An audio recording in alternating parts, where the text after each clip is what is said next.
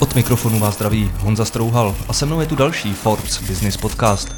Ve studiu naproti mě už sedí Daniel Hale, jeden ze spoluzakladatelů startupu Product Board, který se letos opět přiblížil k tomu stát se dolarovým unicornem, tedy startupem s hodnotou přesahující miliardu dolarů. K tomu mu pomohla i letošní investice ve výši jedné miliardy korun. Danieli, díky moc, že jsi dorazil k nám sem do studia, do Revoluční. Ahoj Honzo, díky moc za pozvání. Jsme na konci roku 2020. Na ten asi budeš na rozdíl od jiných eh, vzpomínat velmi pozitivně. No byl to rozhodně nabitý rok a spousta se to událo, ale v rámci možností to byl určitě úspěšný rok. Vy jste vlastně hned z kraje tohoto roku v lednu dostali eh, investici, jak už jsem říkal, eh, výši 45 milionů dolarů. Ta byla vedená vlastně známým legendárním fondem Sequoia Capital. Jaké to je mít vlastně za sebou taková jména? Je to určitě skvělý pocit, že někdo, kdo byl u zrodu spousty ikonických firm již před námi, tak nám dal taky takovou důvěru a skutečně věří tomu, že i z Product může být celosvětově úspěšná firma a market leader v tom našem trhu. Pro posluchače možná řeknu, že jde vlastně Sequoia Capital Eh, jde o významný americký fond, který v minulosti vlastně investoval například do Google, vlastně do těch velkých technologických firm. Jak se s takovými lidmi vyjednává, nebo jak vůbec probíhá vyjednávání? No, co je zajímavé, že oni, oni toho spoustu už viděli a mají takový už trošku pragmatičtější pohled a uvědomí si, že firma musí stát na velice solidních základech a, a například jsem byl poměrně překvapen Oni zase tak netlačí na růst revenue a, mm-hmm. a zisku a oni si uvědomují, že nejdůležitější v této fázi je skutečně budovat ty silné základy, což má, že nabírat dobré lidi, zajistit, že a ve firmě máme stále dobrou atmosféru, že lidi u nás e, se stále cítí šťastně a chtějí dál pracovat, protože to je to, co nám pomůže skutečně budovat firmu, která může být celosvětově úspěšná. A je jejich role jenom finanční? No, tak e, to bych e, rozhodně není. Samozřejmě jsou to skvělými poradci, protože už to viděli spoustu v těch předchozích firmách, oni mají přístupy k docela detailním informacím, tak jsou nám schopni mm, mnohdy velice dobře poradit a mají, mají to srovnání. Ale zároveň jsou i velice dobrými partnery na nabírání nových lidí a jsou schopni nám zajímavé talenty do týmu nejen najít, ale dokonce i přesvědčit. Je vlastně zajímavé, že na ty nej, nej jako zkušenější, nej, nejvyšší pozice ve firmě dokonce se mnohdy účastní těch interview, z těch pohovorů, kde jejich rolí je hodně jako pomoct a pochopit tomu kandidátovi, že skutečně z nás může být velice úspěšná firma že stojí za to se k nám přidat. Vy stále rozkročení vlastně jedna část v Americe, druhá, druhá tady v Česku.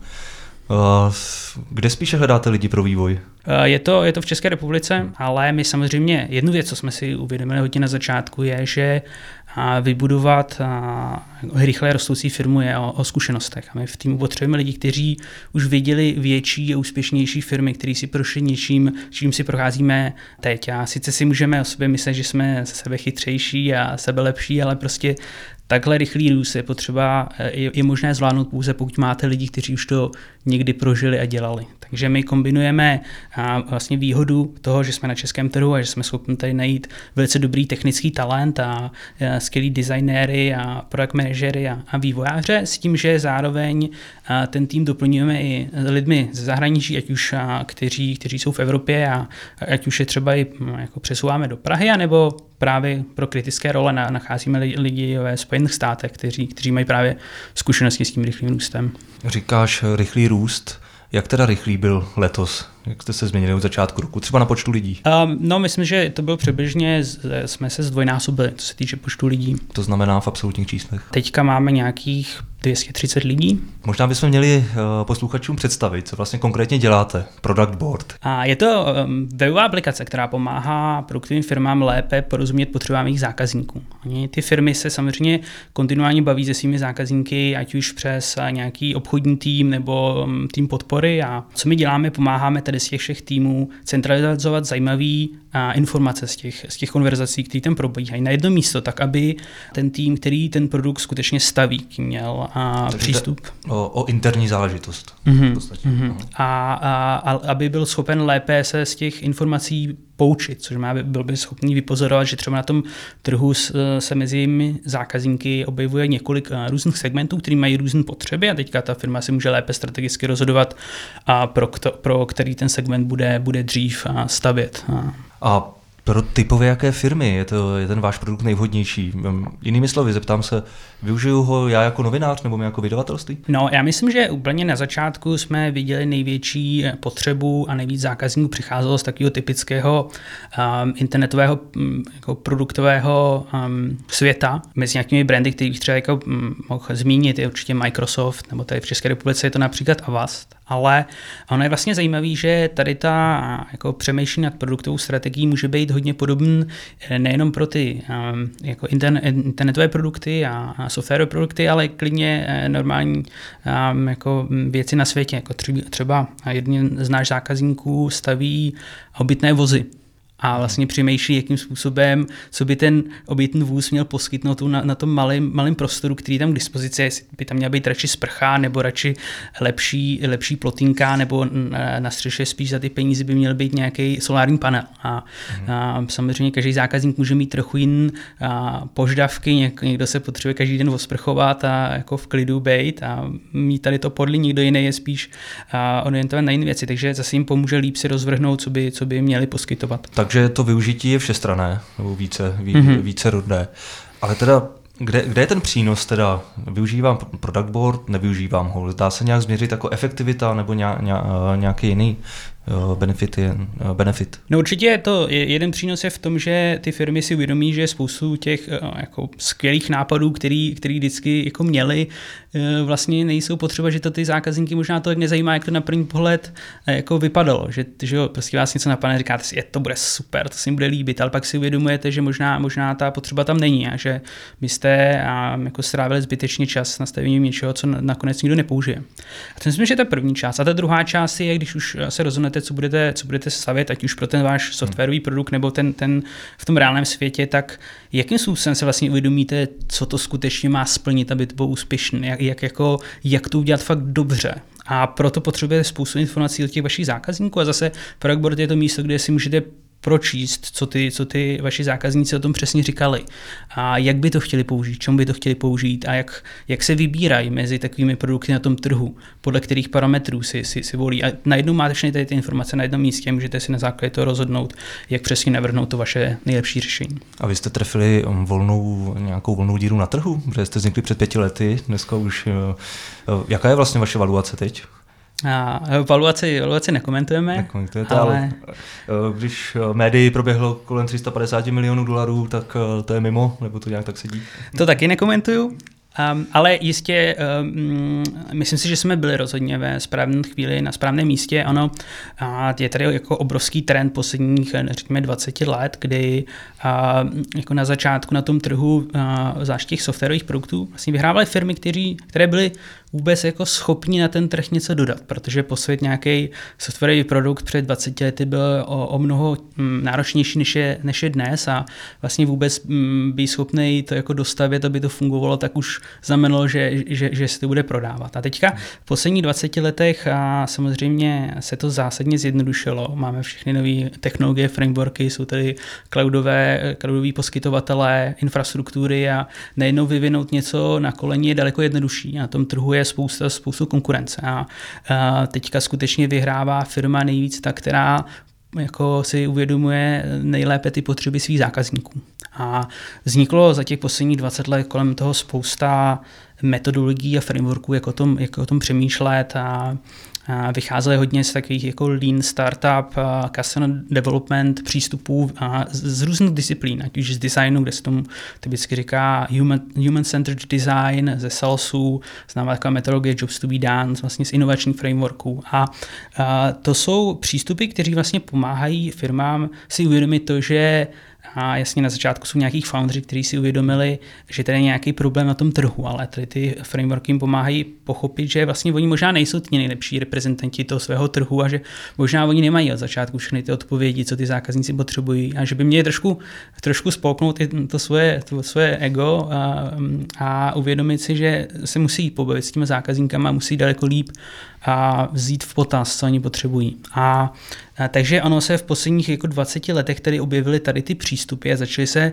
zažívat jako velice jako normální best practices, na který už dneska přichází většina těch firm. A my jsme si tady toho uvědomili právě poměrně brzo a poměrně brzo jsme si uvědomili, no jo, ale tady, tady na to vlastně neexistují moc jako nástroje, které by takovýhle způsob přemýšlení mohl jako pomoci těm firmám adoptovat. Jo? A e, ty, ty, ty jako pionýři tady v tom přemýšlení samozřejmě používali nějaký um, jako spreadsheety a prezentace a spíš jako textový dokumenty, kde se to snažili jako sepsat a jasně tak udělat těch 20 um, interviews, rozhovorů s tím zákazníkem, aby se dozvěděli, co on potřebuje, ale potom bylo vlastně strašně složité a časově náročné a si je nějak tyhle ty informace utřídit a zpřístupnit je zbytku firm, eh, zbytku lidí v té firmě. Takže a to bylo o tom, že tady byl ten trend a my jsme vlastně poměrně brzo na to naskočili, když v těch prvních začátcích, prostě před těmi pěti lety, když jsme a, to ukazovali našim potenciálním zákazníkům, tak samozřejmě ještě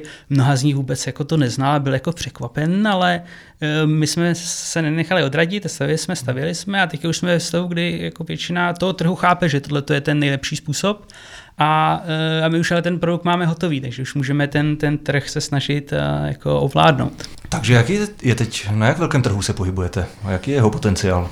No, um, jako asi vyčíslit se to dá velice, velice složitě, si myslím, ale, ale jako ten trend je, že většina firm se digitalizuje, zvlášť teďka s, s, s těma krizema nebo jsou krizí, kterou procházíme, tak i, i s firm, které se historicky jako vypadaly, že jsou velice jako offlineové, tak dnes mají obrovské inovační centra, centra nějakých jako webových internetových softwarových technologií. Se říká, že teďka i um, jako v Goldman Sachs vlastně pracuje víc softwarových vývojářů než, než eh, bankéřů. Jo? A to myslím si, že ukazuje tady ten celkový trend a pro všechny tady ty firmy, které staví nějaké produkty v tady tom softwarovém světě, tak určitě jako my, my budeme velice zajímavé řešení, jak si dát do pořádku ten svůj produktový jako strategický proces. Projevil se na vašem biznisu nějak eh, letošní rok, pandemie, covid, ať už pozitivně či negativně? Myslím si, že, že, že určitě a ono v první fázi vlastně kolem nějakého března, kdy, kdy to vypuklo um, jako celosvětově hodně, tak a vlastně co bylo vidět, že vlastně drtivá většina firm začala přemýšlet, co to pro ně znamená. Takže v tu chvíli možná ještě nebyly ty firmy ohrožen finančně, ale rozhodně byly ohrožen časově, protože najednou museli začít přemýšlet, jak se přesunou na práci z domu. A určitě u nás to bylo vidět, že samozřejmě v tu chvíli uh, moc lidí nemá čas uh, přemýšlet, jaké nové systémy bude adoptovat. Musí si vyřešit nejdřív, jako, jak ochránit své zaměstnance. Takže tam byla jako chvilku se, se ten růst zpomalil, ale ukázalo se, že Jasně, čím, čím víc ty firmy budou fungovat distribuovaně, tak tím víc nás jako product board budou potřeba, protože ty pomáhají překlenout tady tu komunikační bariéru toho, té, té vzájemné spolupráce. Právě si říkám, jestli vlastně ten současný rok vás třeba nenasměroval nějakým směrem ve vývoji v rámci toho produktu, v nějaké funkcionalitě, nebo to v rámci reakce na pandemický rok? Asi, asi, asi zásadně ne, asi zásadně se ty, se ty plány a, a nezměnily, jenom jsme si říkali, že to je možná pro nás zajímavá chvíle, kdy se snaží ty naše zákazníky podpořit a jistě samozřejmě my máme i zákazníky, kteří staví nějaké inovační produkty v, v cestovním ruchu a, a jako, tak ten byl samozřejmě a, a ovlivněn, tak my jsme se rozhodli jim vycházet co nejvíc stříc a třeba jsme jim poskytovali product na nějakou dobu zdarma, aby vůbec nemuseli přemýšlet, jestli jako, jak z toho jako vybruslit z té, z té situace, mohli, mohli mít tu nejlepší podporu na to svoje strategické rozhodování, co potřebují. Pak samozřejmě jako časem, až se, se ty věci ustálí a tady ty firmy jsou najednou schopné si jako um, odhadnout, jak se ten biznes dál bude vyvíjet a zhodnotit, kolik mají peněz na právě takovéhle investice, tak uh, my tam pořád pro ně jsme a byli jsme ti, kteří je podpořili a oni se samozřejmě jako uh, k, nám, k nám vrátí a budou ty jedni z těch, nejlojálnějších zákazníků. Ten hlavní trh je pro vás Amerika? Jo, určitě, určitě vidíme mm, a, Spojené státy specificky, protože tam zase a, jako vnímáme, že tady ten posun k tomu a, produktovému přemýšlení a, pro softwarové produkty je, je nejdál. A samozřejmě kolem Silicon Valley specificky, tak tam a, ty a, early adopters vlastně byly, byly jako nejdřív, ale vidíme zákazníky z celého světa a teď už určitě. A je to teda tak, že, eh, nebo jak to máte, jak, jak jsem říkal, vy jste, máte kanceláře v San Francisku a pak eh, tady v Karlíně v Praze. Eh, je to v Americe spíše o obchodě, tady o vývoji, nebo se to nějakým způsobem prolíná? A ještě máme konce kanceláře v Vancouveru. A, Dokonce. A samozřejmě my jsme spíš, jako to máme rozdistribuovaný takže eh, každý, každý to oddělení ve firmě má část zaměstnanců tady i tam. Jo? Tak samozřejmě obchod začal, začal v Americe, protože tam je nejvíc lidí, má zkušenosti s takýmhle to B2B eh, software as a service prodejem a, a tam jsme to začali samozřejmě tím, jak jsme globální firma, máme zákazníky všude, tak už máme a, i, i část obchodního týmu a, v Praze a, a vždycky se snažíme najít lidi na světě, kteří jsou jako nejlepší a nejzkušenější a to samozřejmě musíme, musíme se dívat všude. Hmm. Uh... Ty jsi Product Board eh, založil s Hubertem Palanem, hmm. který právě má, je hlavně v té Americe, má tam na starost tamní aktivity. Jak jste se vlastně dali dohromady? Nebo kdy jste se poznali? Jo, my jsme se poznali, to už bude asi další dobu, já nevím, jestli teďka to bylo celá 8 let zpátky, kdy a mě vlastně strašně vždycky fascinovalo takovýhle jako přemýšlení o, tom, o těch business modelech, o startupech, o potřebách jako zákazníků. A jedna věc, co mě bavila na začátku, tak bylo chodit na také ty, ty uh, hackathony, startup víkendy a podobné, který uh, vlastně něco o tom, jak si tady projít takovýmhle zkušeností v, konzen, v kondenzované formě za nějakých 48 hodin. A na jednom z tady těch, tady, tady z těch akcí jsem potkal Huberta, já jsem tam byl jako jeden ze soutěžících, který si zkoušel znova a znova, jak, jak se takový eh, business model dá dávat dohromady. A Hubert tam byl jako jed, jeden z porodců a který hodnotil ty nápady a tam jsme se vlastně dali dohromady a, a jako poznali jsme se a, a potom já jsem pracoval pro nějaké startupy v San Francisku a v té době jsem ještě byl v Berlíně a do San Franciska jsem cestoval. A jako co jsi tam pracoval? Jako softwarový vývář a takový, jo, jo. trošku Ty jsi duší programátor vývojář. Jo? jo, jo, jo, jo, ale já, mě vlastně strašně vždycky zajímalo. Eh, přišlo mi, přišlo mi fascinující, jak a, vlastně jako my jako vývojáři se snažíme být vždycky co nejefektivnější a adoptujeme nové technologie, nové jazyky, nové frameworky a používáme nové procesy pro vývoj a agile a takovéhle věci. A pak pracujeme prostě 8, 10, 12 hodin denně, a aby jsme dodali co nejvíc té nové funkcionality. A pak, když to dodáme, jak si uvědomujeme, že to vlastně jako nezajímá, nikdo to nezačne používat, jo, protože um, jakoby ty rozhodování, a jaká funkcionalita se bude stavět, tak hodně vycházejí jako z nějakých emocí a z nějakého nadšení, ale strašně málo zdat. Jo. Takže mě jako historicky strašně demotivovalo, jako kolik jsem měl pocit, že jsem tomu dal jako energii, abych něco postavil a pak, hm, tak a nikdo to nepoužívá, tak nevím, tak to zahodíme a budeme dělat něco jiného, pak uvidíme. A mě to tady to strašně jako demotivovalo a tak jsem si říkal, že tady musí být právě lepší způsob. A právě proto mě začalo fascinovat ten svět product managementu, protože už jsem od začátku vždycky chtěl být nějakým způsobem i namočen tady to, to rozhodování a právě v té firmě ehm, těch startupech v San Francisku, tak samozřejmě jsem tam byl jako primárně jako vývojář, ale vždycky jsem byl velice blízko tomu, jak si zvalidovat, že, že, um, že ty featurey, ty, to funkcionalita fakt dává smysl. Hm, a čí to teda byl nápad se vydat tímto směrem? Tvůj nebo Huberta? To byl Huberta nápad, on a té době pracoval jako, a, jako viceprezident pro produktivní management firmy Gudata. A on byl právě zase v té pozici, že už on dávno znal, znal všechny ty, ty metodologie, frameworky, které jsem zmínil předtím, ale jenom si uvědomil, jak je to těžký to prostě dát dohromady, jak je to těžký, zvlášť ve firmě, která je distribuovaná, je tady taky rozkročená mezi San Francisco a Českou republikou, jakým způsobem vlastně vy vysvětlíte jako všem lidem v té firmě do jednoho, proč vlastně ta firma existuje, pro jaký zákazníky staví ten produkt a co oni vlastně potřebují. Protože když sám tady to povede, tak eh, vlastně každý, každý v té firmě eh, ví, proč má stát ráno a jít do té práce, protože ví, jako, čemu ta práce je. A, ale ono to je jenom strašně časově náročné, pokud nemáte dostatečnou podporu těch následů kolem. A jak máte rozdělený role, ty a Hubert? Tak eh, já se starám primárně o, o vývoj a zároveň mám taky jako rozšířen zodpovědnosti tady za ten český tým, kde, jak jsem zmínil předtím, uh, máme tam vlastně zástupce z každého, uh, z každého oddělení, tak aby ten, ten, ta kancelář fungovala dobře, byla tady jako super nálada, ale jinak se primárně starám o ten vývoj. No, já jsem o tobě četl několikrát, že jsi spíš takovým mužem v pozadí, že chodíš po kancelářích, kontroluješ tak nějak nenápadně. Je to pravda, nebo, nebo jsou to pomluvy? Jaký je tvůj styl práce? Um, já bych neřekl uh, jako kontrolu, protože to mě uh, jako vytváří dojem, že bych lidem nevěřil. Jo? Já um, lidem věřím u nás a mm, rozhodně vím, že pracují co nejvíc to jde a jsou jako nadšení a spíš než, že to je o kontrolování. Já, já hodně přemýšlím nad tím, že to je o distribuci e, informací. Jo? Protože pokud chcete a vybudovat firmu, kde a každý je sám nadšen právě pracovat a e, dělat tu nejlepší práci, tak e, je to právě o tom jim dát všechny ty informace, které potřebují. Což hmm. mimochodem, jak jsem zmínil před chvilkou, je to jeden z důvodů, proč náš, náš produkt vzniknul, ale je to i pro mě vlastně, jak já přemýšlím na, na, té, na té mé práci a hodně je to o tom, že já trávím spoustu času diskuzema s Hubertem, tak aby jsme byli všichni, jako, aby jsme byli oba na, a, jako na stejné vlně a e, o všem věděli a, a vlastně jako ty naše, ty naše koly dost často jsou, že nejdřív půl hodinu má jeden e, z nás jeden monolog a druhou půl hodinu ten druhý a jako předáváme si neskutečné množství informací, aby jsme fakt věděli o každém detailu a potom se byli oba stejně schopni reprezentovat jako ty informace zbytku firmy. Hmm, takže koly s Hubertem buď večer nebo, nebo brzo ráno. Večer a mě vyhovuje takový, takový vlastně jako um, rituál, nebo jak to říct, ta, jako kalendáře ráno je to spíš tak jako sport a, a tak se jako rozjet a potom večer, večer to mi, to mi vyhovuje. Vy tady v Česku vlastně máte pěkné nové kanceláře na Palmovce. Mm-hmm.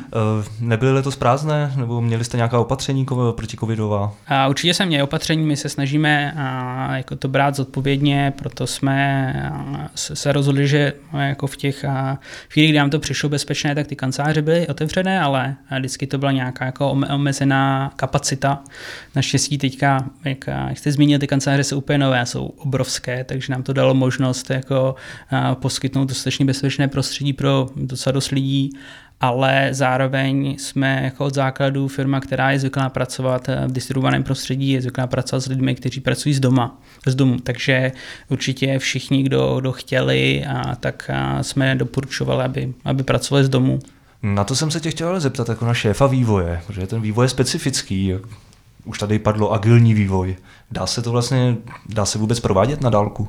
Hele, já si myslím, že jo, ale jedna věc, která je strašně důležitá, je ten jako osobní kontakt, protože na co jsem si uvědomil je, že a, spousta těch nejzajímavějších a, e, diskuzí proběhne někde neformálně pod tlakem nějaký agendy na meetingu. Jo, takže hmm. když zajdete s lidma na oběd, na večeři, nebo si dáte pivo nebo tak, tak ale to jako... právě takhle to vymizelo. No a to je právě strašně zajímavé, jakým způsobem k tomu přistoupit, a aby, aby tady to bylo možné dál dělat i, i tady v tom světě té distribuované práce. Jo? Protože jako taká jako asi neúplně správná varianta je teďka najednou jako vlastně všechno nechat a možná přidat nějaký meetingy a teď jako tím to končí, protože a, jenom lidi budou vysedávat na, jako na tom Zoomu, prostě celý den nic neudělají a ale zároveň tady ty nejzajímavější diskuzi neproběhnou. Tak my jsme se snažili, aby, aby jako tam těch meetingů moc nepřibylo, nebo možná dokonce spíš ubyly, ale aby jsme tam dělali nějaký vyloženě úplně jako neformální akce, kde jako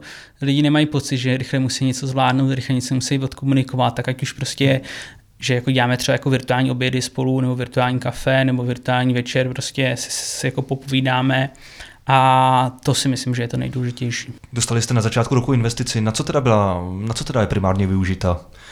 A v tomto roce vlastně jste asi zlepšovali produkt nebo nějakým jiným směrem jste to mířili? Eh, určitě je to, je to hodně o produktu. My jsme nabírali a hodně lidí a budeme nabírat dál. Myslím si, myslím si že dneska, eh, ten, tento rok jsme se určitě zdvojnásobili i v čistě co se týče toho produktového vývoje a dál, dál rozhodně budeme růst, rozhodně budeme nabírat další výváře a designéry, produktáky. Ale je to i, eh, i jako do té business části firmy, protože vidět, že ten produkt už je jako rozhodně hodně dobrý, dost dobrý pro spoustu zákazníků. Takže teďka je to o tom, jak jako eh, podpořit ten, ten biznis. Eh, říkal jsi schánění lidí. Schání se teď lidi, eh, lidi IT kvalifikovaní na trhu lépe než před covidem nebo hůře? Já si myslím, že a, m, jako že, že, že stále dobře, nebo možná, možná mírně lépe tím, že samozřejmě spousta firm tím byla ovlivněná, rozhodli se být, být opatrnější, tak my jsme využili to, že a my jsme měli jako hodně peněz na účtu a mohli jsme si dovolit dál růst a i ten, ten růst toho biznesu tomu nasvědčoval, takže a určitě tam nějakou dobu byla, bylo jako zlepšení, ale, ale nemyslím si, že to zásadně změnilo v tuhle chvíli ten trh.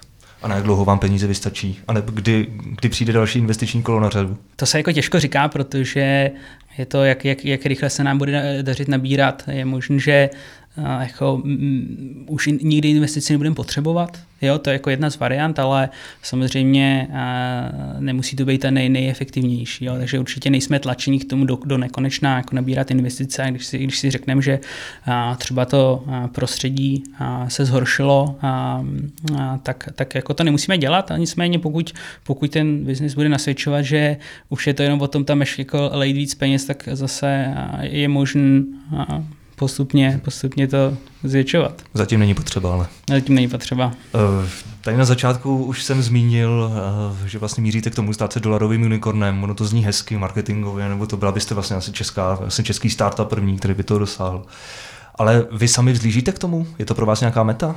A jako tady nad tím vyloženě úplně nepřemýšlíme. A samozřejmě přemýšlíme spíš jako chceme pomoct jako chceme pomoct dělat těm firmám lepší a lepší produkty a myslím si, že ne, ne, nebylo by to o tom, že by se nějak jako strašně optimalizovali na valuaci nebo na, na růst. My dokonce hodně jako přemýšlíme nad tím, že ještě pořád se cítíme ve fázi, kdy to je hodně se o tom učit. Jo, takže my část našich zdrojů jde na experimenty a na to, že jasně, tak ten růst by mohl být ještě rychlejší. A my jsme si řekli, ne, my spíš chceme teďka jako proskoumat, jaký je to třeba prodávat daleko větší a, jako ty, ty, ty díly pro daleko větší zákazníky a víme, že možná to nepůjde tak rychle, jako u těch, který jsme byli schopni dělat teďka jak na běžícím pásu, ale spoustu věcí se na tom naučíme a pak jako dlouhodobě to bude efektivnější. Ty osobně uh, lítáš, lítáš do Ameriky? Dřív jsem lítal často, Teďka jsme s tou krizí rozhodli, že to, že to nemá smysl a že klidně prostě budeme pracovat jako na dálku a mm, ty technologie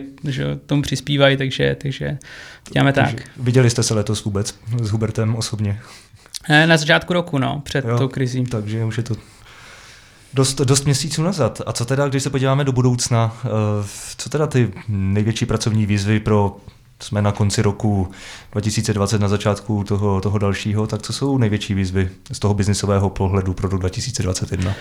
No, co se nám ukazuje, že ten produkt fakt dobře funguje v tom, co dělá, ale um, v současné době, i když máme velké zákazníky, tak ty to spíše používají na menší škále. Jsou tam nějaký jednotky, možná jako des, nižší desítky týmů, které to používají najednou a my si myslíme, že ten, e, ten produkt musíme ještě jako připravit na to, aby skutečně byl jednoduché ho použít ve velké škále. Jo, tak když teďka máme Microsoft jako jedno ze zákazníků, který je z toho nadšený, tak ale jsou tam třeba jenom dva z jejich spousty produktů, který to používají. Hmm. A teď jako vymyslet vlastně, jak, to, jak tam ještě přidat takovouhle jako vyšší úroveň přemýšlení, aby to bylo fakt možné naškálovat na celou firmu, tak to je rozhodně něco, na, co budem, na čím budeme přemýšlet další rok. A z toho osobního pohledu si spíše workoholik nebo dokáže dokáže si i zrelaxovat? No mně přijde, že eh, ta relaxace je rozhodně důležitá, protože zase jako zakladatel té firmy, tak samozřejmě všichni a zaměstnanci na vás každý den koukají, sledují, jak, jak, jaké jste náladě, jak, ehm, jako jestli jste eh, jako vystresovan, podrážděn, nebo jestli eh, jste vlastně jako vypadáte hm, jako příjemně, pozitivně. Takže já jsem se jako uvědomil, že jako to rozhodně musí nejdřív začít u toho, že jsem já jako plně odpočatý, schopný se za, jako za, za fokusovat na tu práci a e, i, i, i jako já se musím prostě si nebrat, jako nedělat těžkou hlavu z mnoha věcí a, a tím mít příkladem. Takže já jsem to začal brát, že prostě pro mě jako nejdůležitější začít, začít ten nějakým sportem a předtím ještě jako kvalitním spánkem a pak, a pak přijít s tím kledem do té práce a to, to, to si myslím, že je extrémně důležité, zvlášť v takové době, v které jsme dneska. A programuješ ještě? Občas jo, jako je to, je to strašně, mě to strašně baví, protože to se, se schováte do, té, hmm. jako do toho vašeho prostoru, kam vám nikdo ne, jako nejde do, do, do, do toho vašeho editoru, toho kódu a můžete se nad tím a, sám zamyslet a, a určitě to flow které vám to dá, ta, ta, ta, ta, jako ta energie je jako super, ale už, už nemám rozhodně moc času na to tolik, jako to bylo dřív. Hmm. A tak baví tě ta nová role, nebo no, vlastně nová role v posledních let? Vlastně bych řekl, že i víc, protože je to strašně fascinující pracovat s lidma, bavit se s nimi, zjišťovat, a co můžeme ještě udělat líp, aby ta fun- firma fungovala líp a pro ně to bylo příjemnější. Takže mně to přijde, že to je vlastně těžší problém, jako pracovat lidma než, než s tím uh, softwarem, protože ten software je takový jako uh, strašně deterministický. Tam, když uděláte chybu, tak to hnedka vidíte a můžete ji hnedka opravit. Jo? A mně přijde strašně fascinující to, že v tom světě lidí vlastně když jako se strašně těžko spojuje, co je ten jako příčina, co je ten důsledek a jak to jako prostě něco, něco řeknete, někdo se naštve, ale vlastně to vůbec nemusí být kvůli tomu, co vy jste řekl. A nebo se nenaštve, ale vlastně Eh, jako jste neřekl dobře. Jo? A teďka tady to mi přijde strašně zajímavý, jako sledovat, snažit se z toho poučit. A samozřejmě to těší. Eh, pokud jste člověk, který ho lákají složité problémy, tak tohle je rozhodně jedna z těch nejsložitějších, co na světě máme. Tak třeba na to časem vznikne nějaký software nebo platforma, která, která i s tím to pomůže. Určitě. Danieli, moc krát díky, že jsi se stal eh, dalším hostem našeho Forbes eh, Business podcastu. Díky, že jsi přišel k nám do studia a přeju ti s Hubertem hodně štěstí a budeme, budeme tě ve Forbesu dál sledovat. Já taky díky moc za pozvání.